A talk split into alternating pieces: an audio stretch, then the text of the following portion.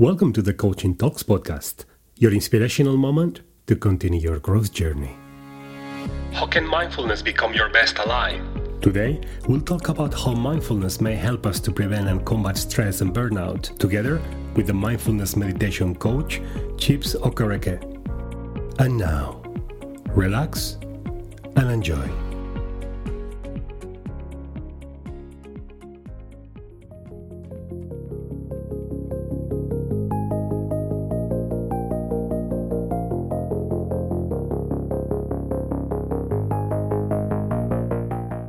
Welcome back.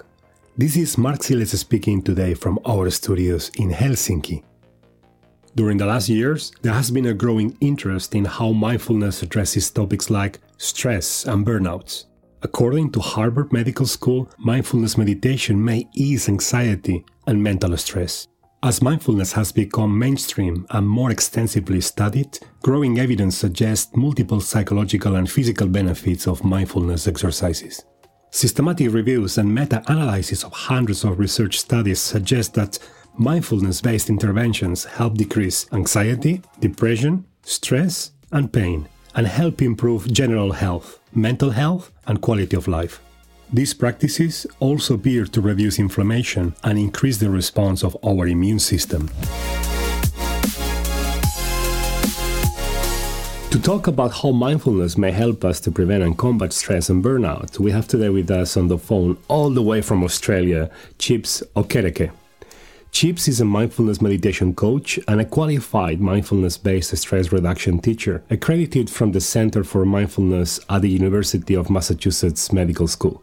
His vision is to bring meditation to everyday Australians using language and methods that are simple, straightforward, and relatable to help individuals gain control of their minds rather than letting their minds control them.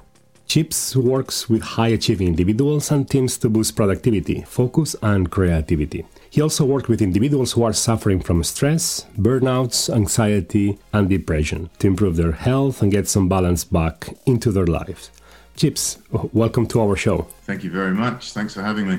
It's great to have you with us, and we'll talk soon about the topic that has touched both of us and to many of our listeners. But before that, let me ask you what are you passionate about?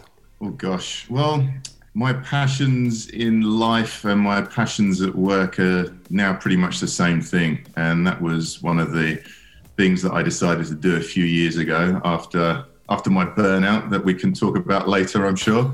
uh, but yeah, so my my passion is mindfulness. My passion is reducing suffering, mm-hmm. both in myself and in and in other people. And I figured that if I choose my my passion as a profession, then life couldn't really go wrong. I'm sure it will do. I'm sure it will find a way of of, of, challenging me. Of course, it always does. Mm-hmm but I think it really helps me. It helps me to keep myself on the right track while helping other people. And it just seems to be a really great feedback mechanism that, that, that comes along when you do start helping people. As I say in my bio, when I help others, it makes me feel good when I'm compassionate to others, I treat myself more kindly. It's a bit of a selfish pursuit, this passion of mine. Could you tell us a bit more about your journey from being a successful CEO to become a mindfulness coach?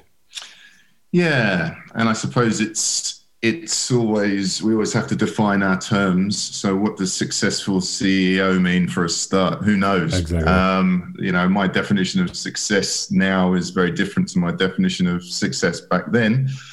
I was in a role where which was very lucrative for me. So I had all the stuff. I had the apartment. I had the fancy cars. I had the traveling around the world business class. So, you know, everything everything looked successful and looked great on the outside, but really I was covering up a lot of a lot of difficulties, a lot of challenges on the inside. Mm-hmm. So, you know, I've I've suffered from, from anxiety for a while, but uh, probably all my life, but I always thought of anxiety as this well, and, and stress as you know this good stress this kind of good burn that kind of helps to lift your game and helps you helps you strive and helps you succeed.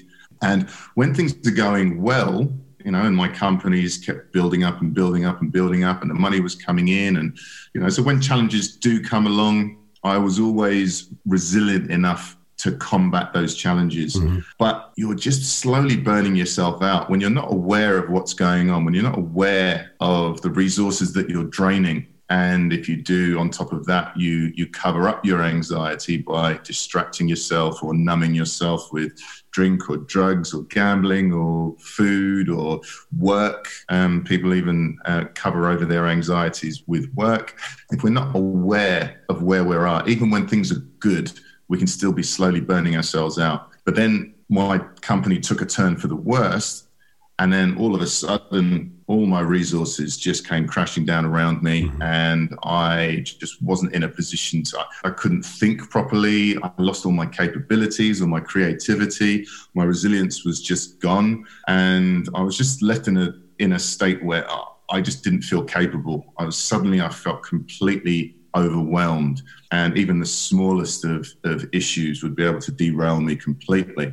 And all of a sudden this kind of high flying ceo that just had so much resilience and, and was able to battle through anything all of a sudden I couldn't do that anymore. But I built up such a facade, such a armor around me. And it was very, very difficult for me to admit that to people, even, you know. So I was left in this really anxious, depressed state where I couldn't even admit to anyone the position that I was in because I just felt like I couldn't be vulnerable in that way because yeah, it just it just didn't feel right.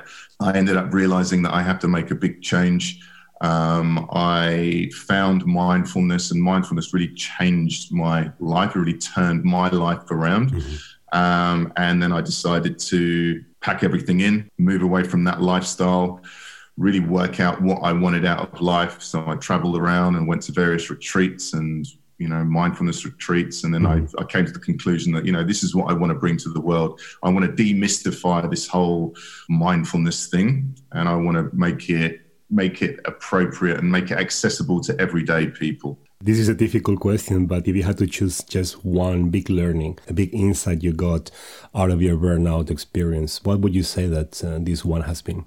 When I started paying a lot of attention to my body and my sensations, and rather than living up in my head the whole time, which a lot of us do, that's really the beginnings of the mindfulness journey is to start paying attention to the body. So dropping our awareness down into the body. And because I'm looking at myself over and over again on a daily basis, I'm taking notice of the sensations, I'm taking notice of the feelings, I'm taking notice of what thoughts are in my mind. I realized very quickly that for me, anxiety and excitement felt exactly the same inside my body. Hmm. So that was my first big insight. And I'd say that was the insight that that took me deep into mindfulness. I've had many other insights since then, but that was the big one. That was the one that really steered me in the right direction because then I realized that it's all about awareness. So I wasn't aware that anxiety and excitement felt exactly the same inside my body. So a tightness in the chest, uh, lurching in the stomach, you know, sweaty palms, maybe a buzzing in the back of my head. The only thing that was different with my feelings of anxiety and my feelings of excitement the thought processes that associated with them. So for me, big insight, they feel exactly the same. So I need to be careful. I need to be just as careful of my excitement as I need to do, as I need to be with my anxiety, because the body's still in that fight or flight, even when you're excited. So even when things were good in my business, I was still burning myself out I still had a lot of adrenaline and cortisol and God knows what running around my system. But I thought that was a good thing because I was excited. It was ambition. It was purpose driven. It was future. It was goals. But I now realize that that's just as damaging on the body if left unchecked. So now I notice when I'm excited and I just, and I'll still bring myself into into a state of calm even when I notice I'm excited. Same for uh, same for anxiety. So I kind of treat my body without judgment. I think that's a very important point, especially to understand that there's nothing wrong with the short term stress exposure. There is a reason why it's there. There is a reason why mm-hmm. we experience those short term alert moments. Having said that, as you were mentioning, the challenge is this is when those moments start to be permanent, either in both forms not just on the yes. on, on, the form of anxiety, but also on permanent state of alert by excitement. So both could yeah. drive us to this situation of uh, burnout. Thinking about the work environments where we are at the moment and the kind of living we have put ourselves into, would you say that burnout is inevitable without the awareness? Well, my job is to help my clients before they get to the burnout stage. So I view burnout as a very serious condition, you know. So, mm-hmm. and I think that maybe what other people refer to as burnout are the beginnings of burnout. so for me, there was a change. There was a dramatic change over a period of days where suddenly everything just tipped over the edge and my brain wasn't working properly anymore and my body wasn't working properly anymore. That was a, a, severe burnout. So, no, absolutely not. I don't think it's inevitable that you get to that stage. And as you know, with stress, stress is a lot about perception.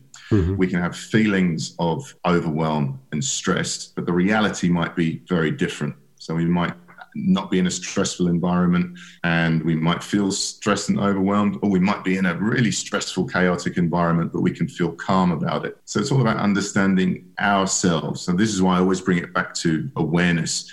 We have to understand ourselves and we have to be able to become aware of our limits and also to understand that when we are having these feelings of overwhelm, they're not necessarily real.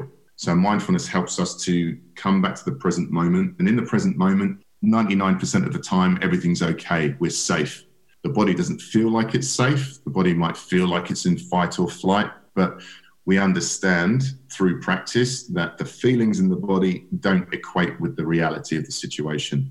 So it's about bringing ourselves back into feelings of safety and then being aware that we are in a safe environment to start really noticing when they're starting to get their stress levels rising, when they're starting to get into fight or flight. And so for me now, every time I notice that I notice a bit of anxiety in the body, or I notice the, the heart rate going, or I notice the sweaty palms. That is a reminder now to me to just take some time out, have a look around. Are there any threats in the environment? Mm. Yes, no. Yes, okay. If there are threats, great. I'll I'll do something about it. But 99 times out of 100, there aren't any threats in the environment. So I'm trained and I train my, my clients too to become aware of the threat response inside the body and that and then be able to and then use techniques to bring themselves back into a, a relaxed and focused uh, state of mind. So yeah, if we notice that early on, then we never get to the burnout stage because we can take measures to to stop ourselves from falling into that burnout stage. And we can take some time out if we need to take time out, or we can change our environment if we need to change our environment. So we can do something about it as long as we catch it quickly.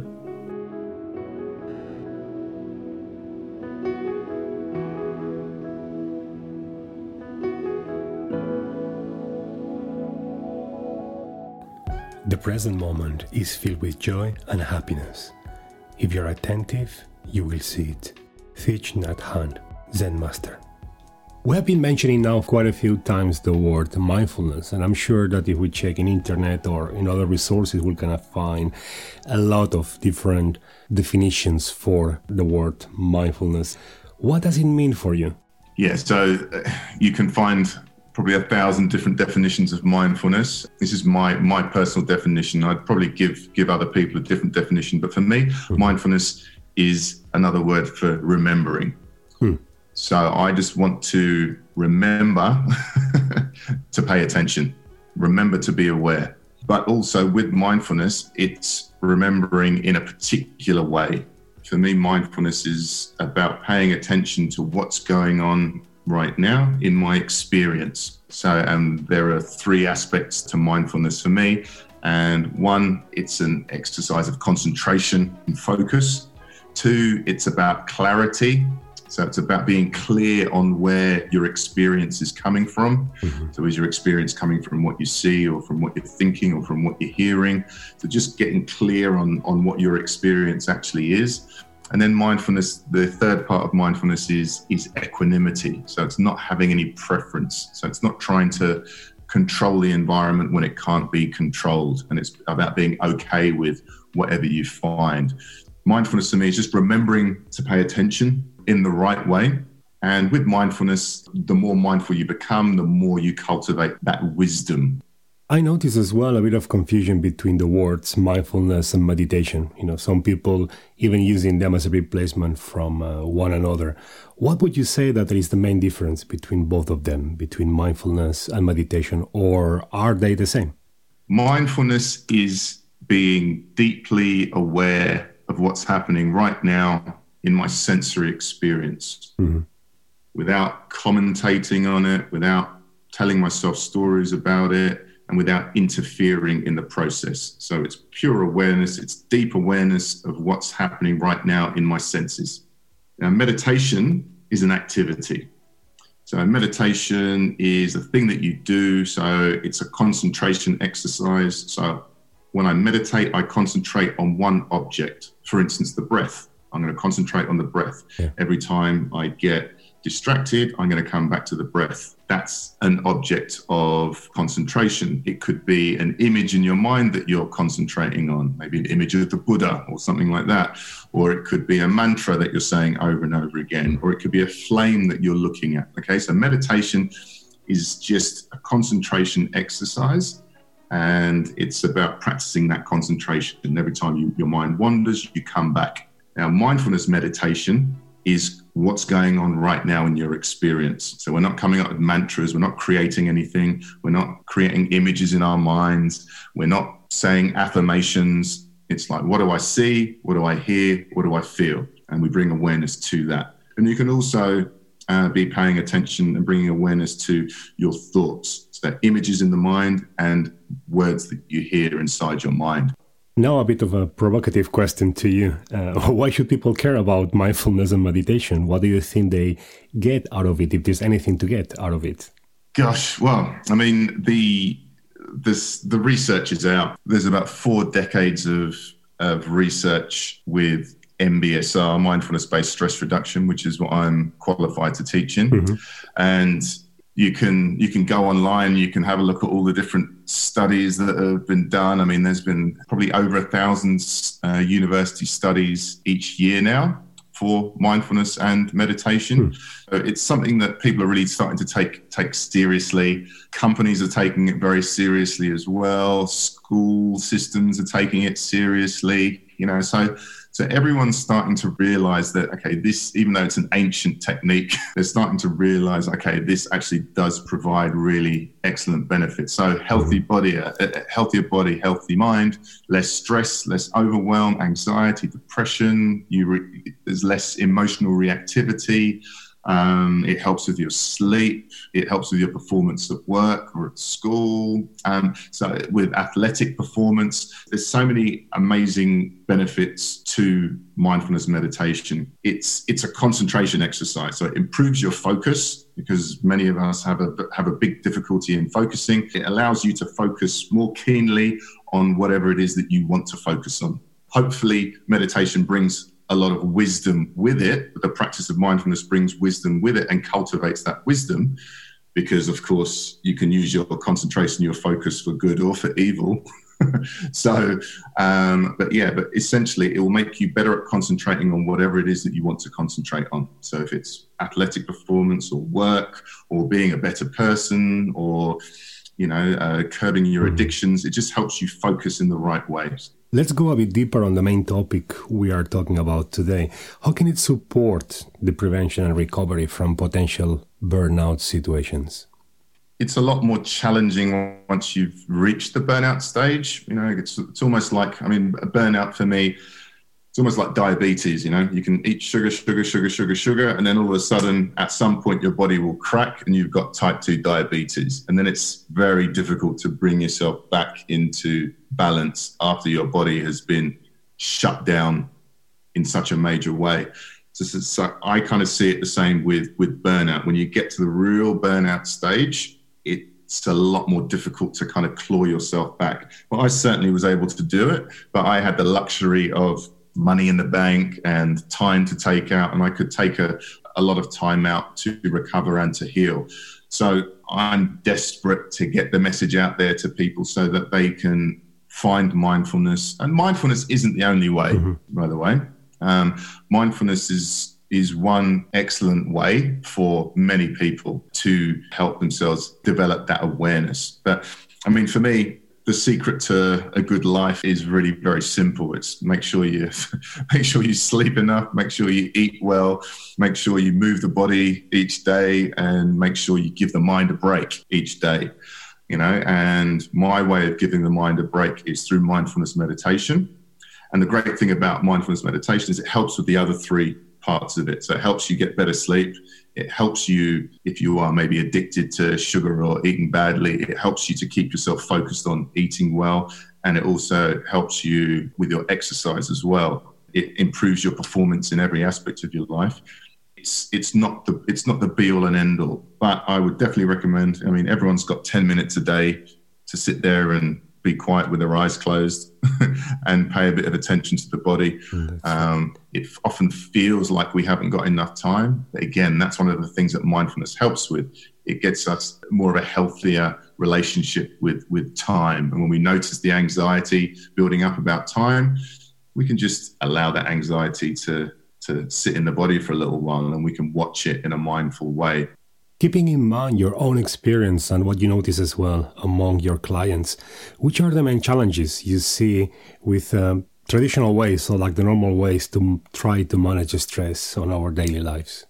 To be honest, I think that people, the way that people deal with stress, and this tends to be the case with most of my clients, is in some unhelpful behavior. So we we, we try and distract ourselves think stress management techniques have been the same ever since time began, you know, and I go back to my eat well, sleep well, do some exercise and do some meditation. We can also define it as the things you have noticed that uh, don't work, you know, in that simple way. Which things would you say that do not work? Yeah, so the things that don't work, and this was this was my life for for a long time. You know, my way of coping with stress was through all sorts of addictive behaviors. So it could be everything from drinking and drugs to actually you know you can sometimes you can kid yourself and say okay well now i'm now i'm just going to exercise every day or i'm going to work really hard at, at, you know i'm going to i'm going to really concentrate on my career.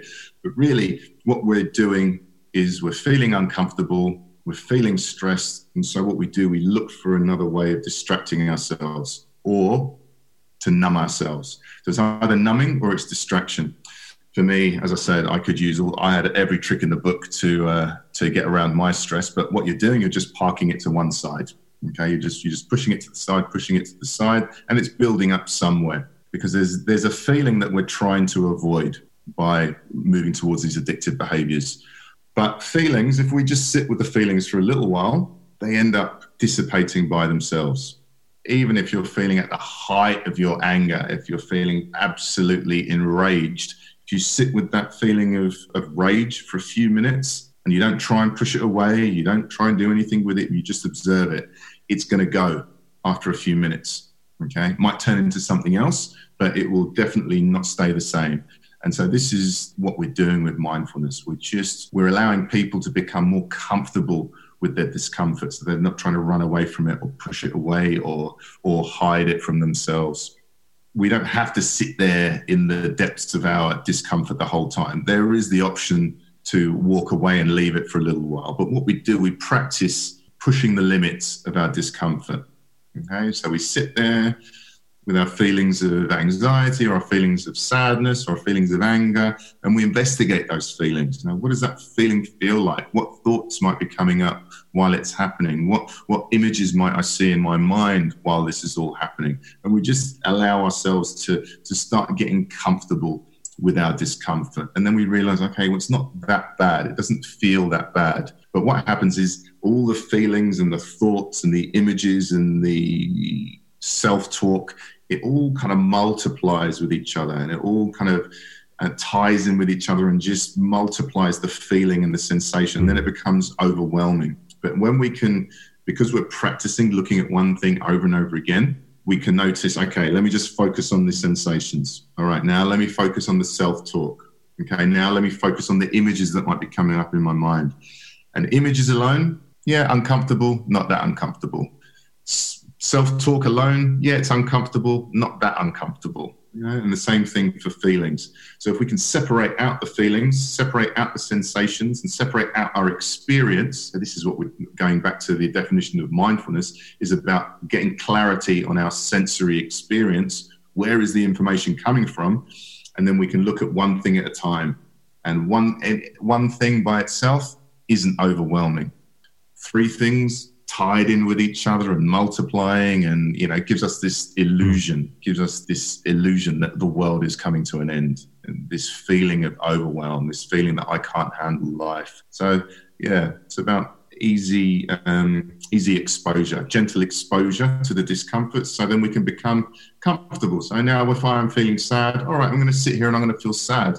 I don't need to run away. I don't need to change my environment um, I don't need to try and control the world outside me. I can just sit here and I can patiently observe what's going on inside my body, and it's just a it's just a big relief off. You know, when we can finally let go of the world, finally let go of having to control everything around us, which is impossible, by the way. but our mind still we've tasked our mind with this job of controlling the world for us it's a big task for one mind to try and control our family, our friends, our partners, our lovers, our kids, our work, our you know whether the bus comes on time or the train's late. That's right, and that brings us well a good perspective thinking about all the stimulus we have nowadays with smartphones, TV, marketing messages from Instagram to Facebook to bring our awareness state to multiple places at the same time. So I can see how that can interrupt or make this exercise even more challenging when we try to bring it to our daily life. How can our audience start bringing meditation awareness into their lives, or even for those who are already practicing it, become better? Yeah, so I mean, if you're a complete beginner, then I'd suggest finding an app. You know, that would be a great way to start. Let's just get the ball moving. So, there are plenty of really great apps out there, uh, but the apps rely on your own willpower. and some of us, you know, myself included, when I started on my meditation journey, an app wouldn't have done it for me for a long period of time. You know, uh, it takes about 21 days for a for a habit to start cultivating, and it takes about maybe 90 days, I think, before the habit's really ingrained. So, for me, I needed accountability. I needed to go to a regular class each week. I actually got myself a coach to start off with, and I did one on one with a coach. So if you're really disciplined, just use an app. That will be fine, you know, and then you'll know what you need help with, and maybe you can get a meditation coach to finesse your skills. But I would I would have a look for a course. Uh, the MBSR course is done all over the world, and everyone is taught that course in the same way. So you know that you're getting four decades worth of research behind your teaching. So I, I would encourage an MBSR course, but that, even that is a bit overwhelming for some people because that's an eight week course, two and a half hours a week. 30 to 40 minutes of meditation a day. So find a course, find a beginners a beginners course somewhere. There's plenty of uh, meditation teachers around the place, and there's a lot of people that are doing uh, teaching online now. So you know, I, I teach meditation via Skype and via Zoom they can come to me and I can coach them. awesome. We're going to put down your references as well, just in case somebody wants to reach Yeah. And if you, and taking meditation to the next level, I would say if you're already meditating, then if you haven't done a silent retreat, then that will be a, a big challenge for you. And that will really, that really took my meditation to the next level.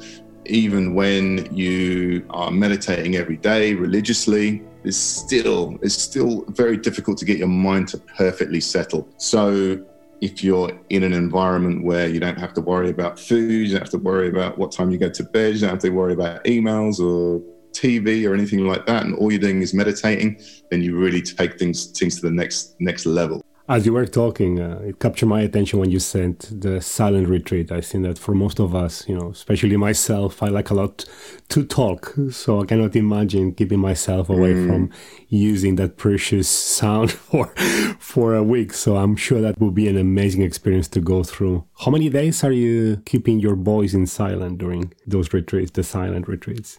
There's various retreats from, you know, a weekend silent retreat to months and months. That I do ten day silent retreats. Um, I find that's a really good amount of time for the for the mind to settle. And if I went inside for three months, then I'm sure I wouldn't be able to, you know, look after my daughter and, and carry on the other responsibilities in life. But maybe 10 days is, tends to be mm-hmm. a good amount of time for most of us. Most of us can afford to take that sort of time out maybe once a year. These kind of exercises and retreats may make you a better listener, noticing more not just what's going on within you, but as, at the same time notice better what goes within other people. How would you describe that experience? Yeah, absolutely. I mean, you know, I'll tell you what happened on my first silent retreat.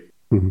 I ended up realizing a lot about what I had about my part to play in various arguments that I'd had in the past. So, you know, I had a list of people, I had a list of people to kind of go, ah, oh, do you remember that? well, I see your point of view now, and I'm sorry, and, and, I'm sorry about my part that I had to play in it. You can really see your own thought patterns come up, and when you're really quiet, you can really notice the the tricks that you play on yourself. And when I realize that I'm I'm in fight or flight, things become very black and white. So this is right, this is wrong. So when you're triggered, you tend to be in that frame of mind. So then the world is is wrong and you're right. Okay, so it's it's so it's really reinforcing your ego. Mm-hmm. By bringing awareness and opening up the mind, you get to see all the nuances. You get to see all the all, all the grey in between the black and the white, and that's you know that's not helpful when you're legitimately in danger. You know, you don't want to be smelling the roses and, and, and seeing the and seeing the grey when there's a tiger running at you. Okay, so that's when you want to be in fight or flight, but you don't want to be in fight or flight for the whole day. You know, and that's that's what happens when you're triggered, when you're emotionally reactive. Everyone else seems wrong, and you seem right. I think that it's a very healthy exercise that most of us should go at least once in our life. Definitely. Chips, I don't want to hold you longer. Thank you very much for opening up and sharing your experiences and your wisdom with us. Highly appreciate it. Yeah, pleasure. Especially excited to have you all the way from Australia. I think it's cool to think how it's so easy nowadays to connect, even if physically we are so far away. But it has been great to mentally be there with you. So thanks again to be with us today. Yeah, pleasure. Thanks a lot. Take care.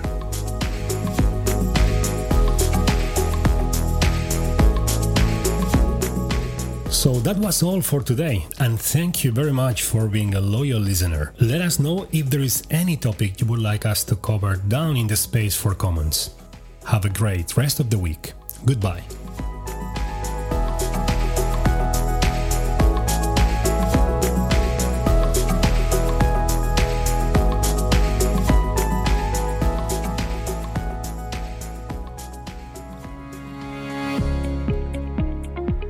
Thank you for listening our bi-weekly podcast.